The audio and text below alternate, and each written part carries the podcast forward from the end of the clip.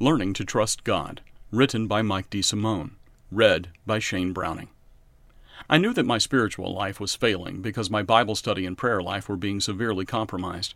Though I knew this, it had not really sunk in how serious it was until I was counseling for baptism with a minister in my church. I was going to college, broke, and living in an apartment with three other roommates who had no regard for God. I worked at a fast food restaurant, and because the job did not pay much, I worked as many hours as I possibly could get.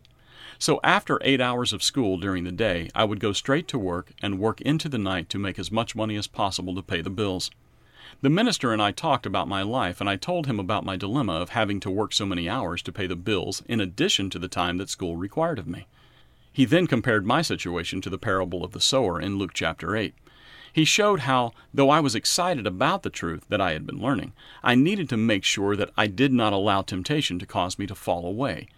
Luke 8, verse 13. He also helped me understand clearly that though it was important to work and to do my part, I could not let the cares of this world overtake me, compromising my Bible study and prayer life so that I could not bear fruit. In verse 14. After realizing my sin of putting everything else before God, even with the things that seemed so important at the time, I repented and turned to God. I worked only the hours I was given and did not purposely seek any more. Though I did not see how things could work out, I put my faith and trust in God, knowing that I had to obey Him and draw close to Him above everything else. I knew that God is loving and faithful and that He would somehow open a door. Several days later, after fasting, trusting that God Almighty would provide, God did in fact open the doors. An older gentleman and his wife offered to let me live with them at their home. Not only did they let me stay with them, they did not allow me to pay them anything. Even more, the same kindly man gave me a job making two and a half times the money I was making at the fast food restaurant. Not only was I making much more money than before, it was a job in the very field that I was going to school for, giving me critical and foundational experience for the remainder of my career. Within the very same period of time, I was given another job in the same field, allowing me to learn different aspects, assisting me in my future career.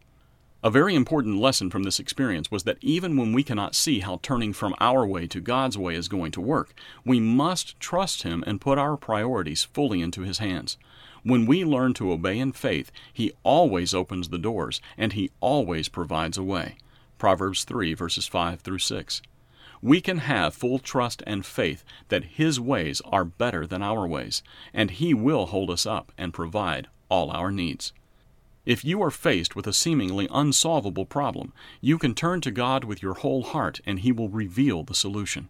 To learn more about staying close to God, watch the telecast Teach Me to Pray and ask God to help you put into action what you learn.